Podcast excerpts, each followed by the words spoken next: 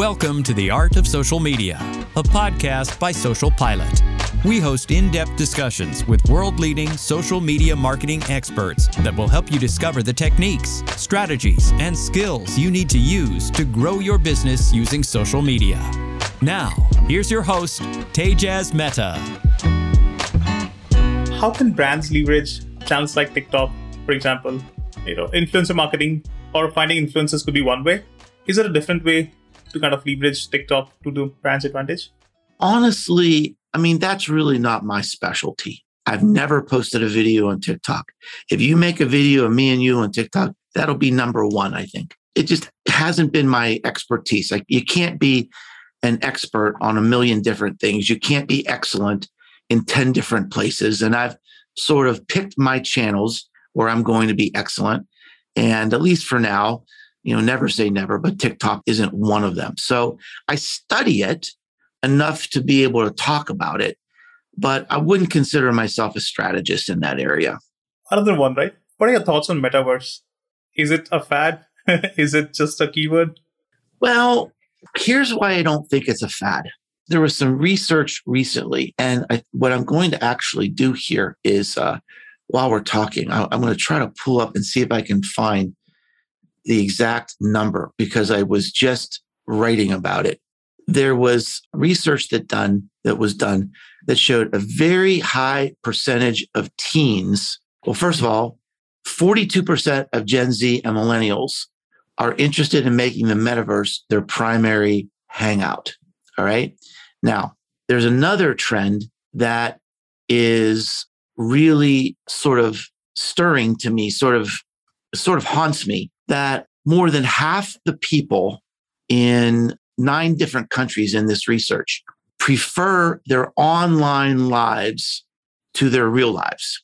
Two thirds of the people in China and India like their online life better than their real life. Now, that suggests a whole host of problems. But specifically for the metaverse, we've got all these people who young people today spend all their time online. They love to be online. Two thirds of the people in India and China prefer to be online than to be in real life. They're going to surge into the metaverse. It may not be everyone. It may not be people in different demographic age groups, let's say. It may not be every country equally, but there are big, big numbers of people who are waiting for this and they're already doing it. If you look at, I mean, the metaverse is already here.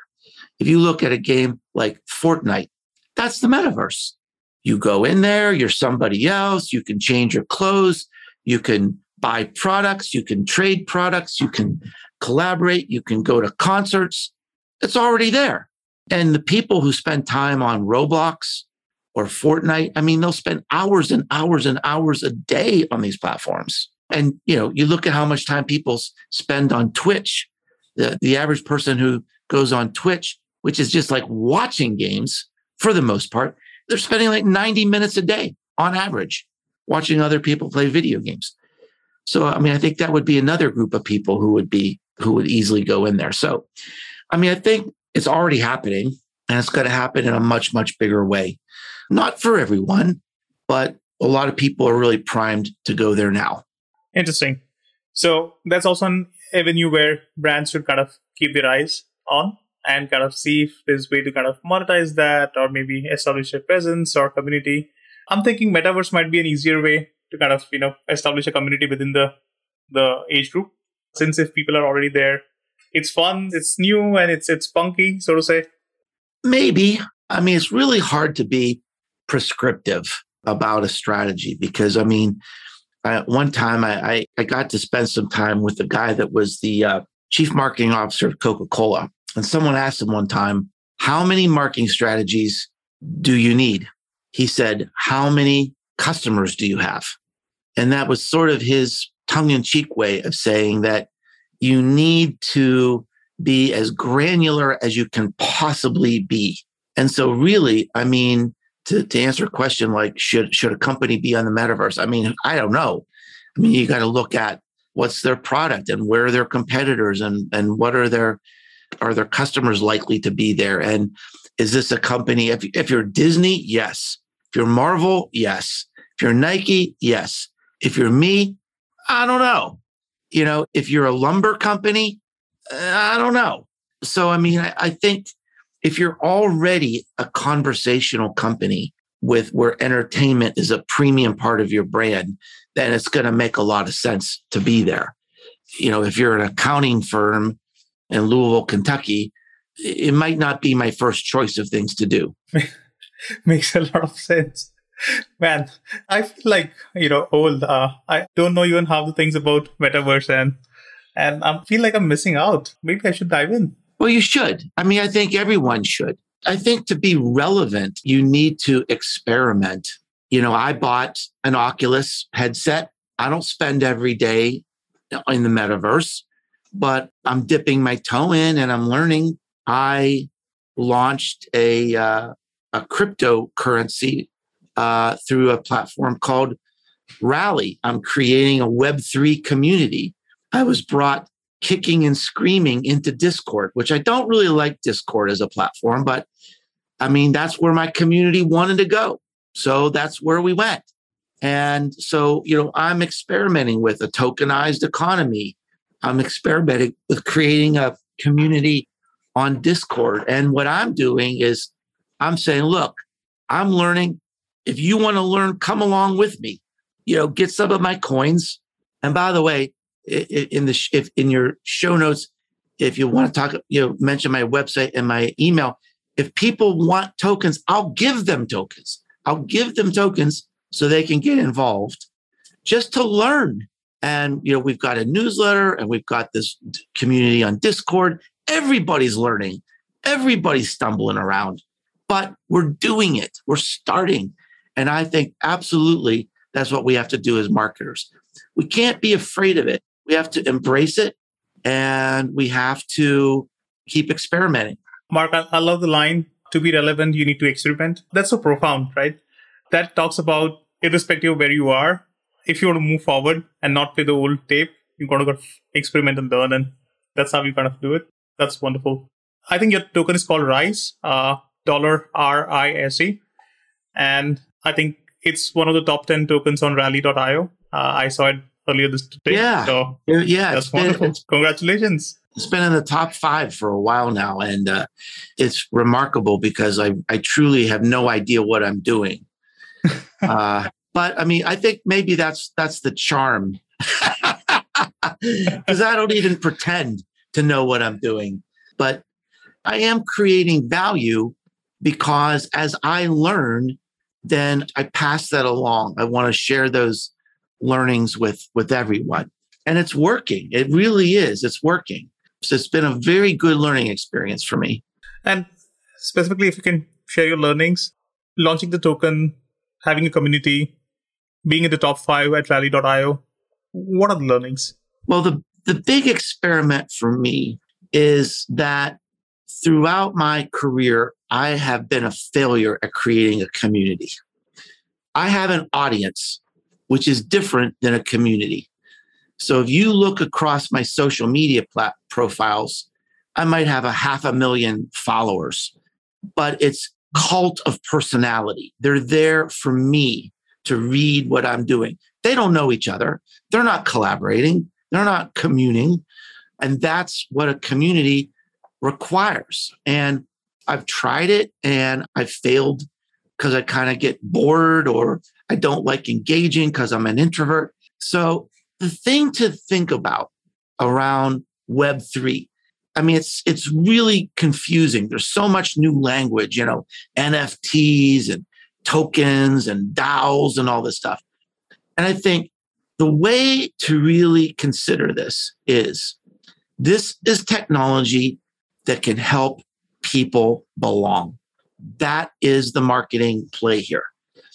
So, you know, forget about all the confusing technology and just say, okay, how do we use the te- technology to connect to people in a deep and meaningful way and help them feel like they belong? So, this is my grand experiment.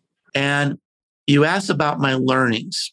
And here is one of the most profound things that has ever happened to me in my career. It happened last week. So, as you said, I've been one of the top coins, but these coins, they're traded. You know, they're traded and they're bought and they're sold, and it's sort of uncomfortable. And what happened was we had a crash in the stock market last week, crash in the crypto, and we had this. I had panic selling on my account. And so the whole value of the coin just crashed. We had been getting all these dividends every week that people could reinvest and get more coins. And we didn't have those for a couple of weeks. And I sent out a message to people. I just said, you know, I did everything I could. And I'm sorry. I just feel like I let you down. I was in alone in my hotel room in Texas. And my inbox was literally overflowing with messages of support. People saying, Mark, you have done so much for us. You have been with us for so many years and you have taught us so much. We aren't going anywhere. We are behind you. And for the first time in my life, I felt like it wasn't just me, it was we. The community is working, it's starting to work. That's my biggest learning. The power of community sounds like very powerful. So that's wonderful. I think the experiment worked. Congratulations on that. It's in progress. It's in progress. Sure. It's in progress, but it's definitely heading in the right direction. Great to know. What is also in progress, Mark, I think, is your next book that you're writing. Is that true? I'm starting to work on a new book. Yeah. Some sneak peek would be wonderful. What is it about? Well, it's, it's a lot of it is is what we've talked about today, right? So this idea that that the world has changed. The world is kind of whacked out. People want something new. They want something different. They want to connect. They, you know, there's this overwhelming loneliness and people are, are, are disconnected and, you know, they're crying out with this isolation. And I think there is a role for companies. And I posted on something on LinkedIn the other day that, that sort of summarizes. I told you that my if you read all my books from the beginning to the end, it sort of unveils things, right? So it's like, you know, community has to start with trust, and trust starts with a person. And that means community starts with a personal brand, and a personal brand starts with content. So, I mean, you could go all the way back to my very first book and see how all the dots sort of connect together and leading to this idea of, of content and influence and personal branding and marketing coming together in this thing called community. I think that's the future of marketing. Very exciting. When does the book come out? This year, next year? Well, who knows? the plan would be early 2023, which suggests I've got a lot of work to do in the next few months and I better get going. But I've started, you know, I've been doing research for about a year, and I'm starting to piece it together now in, into a book. Very exciting. Looking forward to it. Finally, Mark, who are the thought leaders on on social media marketing that you follow or that you admire? There are a few people that I that I like very much. There's a fellow over in Europe Martin Lindstrom, who's an author and a, and a fantastic consultant. Probably his most famous book is called Small Data. I admire everything he does. I have a friend at uh, Salesforce who wrote a book called The Context Marketing Revolution, which is a very important book. His name is Matthew Sweezey, and he's one of my co hosts on my podcast. So I'm lucky that I get to co create with uh, some of my marketing heroes. Uh, another one that I co create with is a fellow named Jay Acunzo. A C U N Z O and um, he is just a visionary thinker. I mean, he he really connects the dots in different ways. My definition of of genius. I've met a few geniuses in my life, and they have an uncanny ability to distill complexity to into its essence. And Jay is one of those people who can do that. So those are a few people that I work with who I admire. Interesting. And where can people find you online if you want to follow what you're doing, if they want to kind of read what you're writing? It's really easy. You don't have to remember my name or how to spell it. You just have to remember businesses grow. If you can remember businessesgrow.com, then you can find my books, my podcast, my blog, and lots of other great ideas and uh, and resources for marketing geeks like me. Wonderful. Mark, thanks a lot for the insights. It was a pleasure speaking. And I'm sure we'll have to bring you on for another session. There'll be a lot of follow up questions as well. Till then, thanks a lot for your time and hope All right, you thank you. The Art of Social Media is brought to you by Social Pilot. To find out more about Social Pilot and how we can give you everything you need to hit your social media marketing goals, visit socialpilot.co. And then make sure to search for The Art of Social Media in Apple Podcasts, Spotify, and Google Podcasts, or anywhere else podcasts are found. Make sure to click follow so you don't miss any future episodes. On behalf of the team here at Social Pilot, thanks for listening.